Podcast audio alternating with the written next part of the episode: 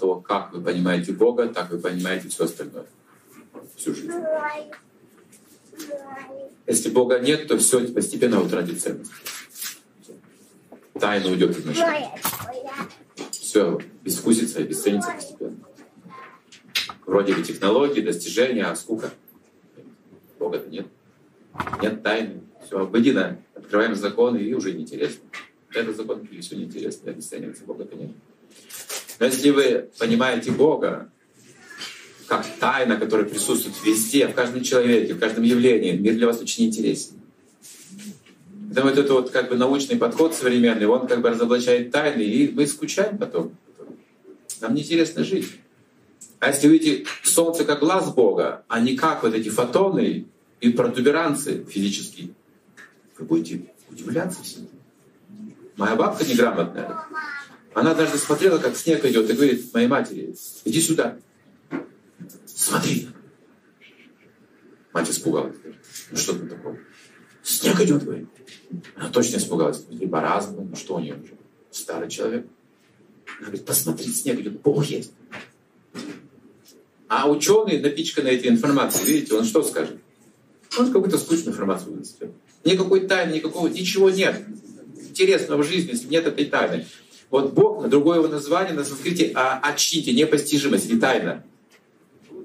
То, что ученый называет неизвестностью, это то самое имя. И можете думать сначала так, скажем, вот познать как тайну мира. Потом как законы природы целиком, как вселенскую форму можете медитировать. Вот начало постижения, да? начало постижения сверх, сверхэнергии организованного разума вот этого да, Всевышнего. Ведь все же разумно создано, это факт. И мы должны почувствовать, думать, мыслить над этим разумом. Вот так тоже познаем постепенно.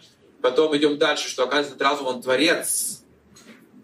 Эти вот разнообразие этой материи, как, как это происходит? Скажите, одна, это же все материя, воздух материи, вода материи, камень. Но почему в разных состояниях? Почему она разнообразна? Ведь все это поддерживается. Здесь все мы углубляем эти знания. Эйнштейн, он был таким. Он говорил, я только перед этим разом могу снять шляпу и склонить колени, и это все, что я могу сделать. Говорит, просто преклониться перед ним. Это невозможно говорит, осмыслить. Он медитировал на эти вещи.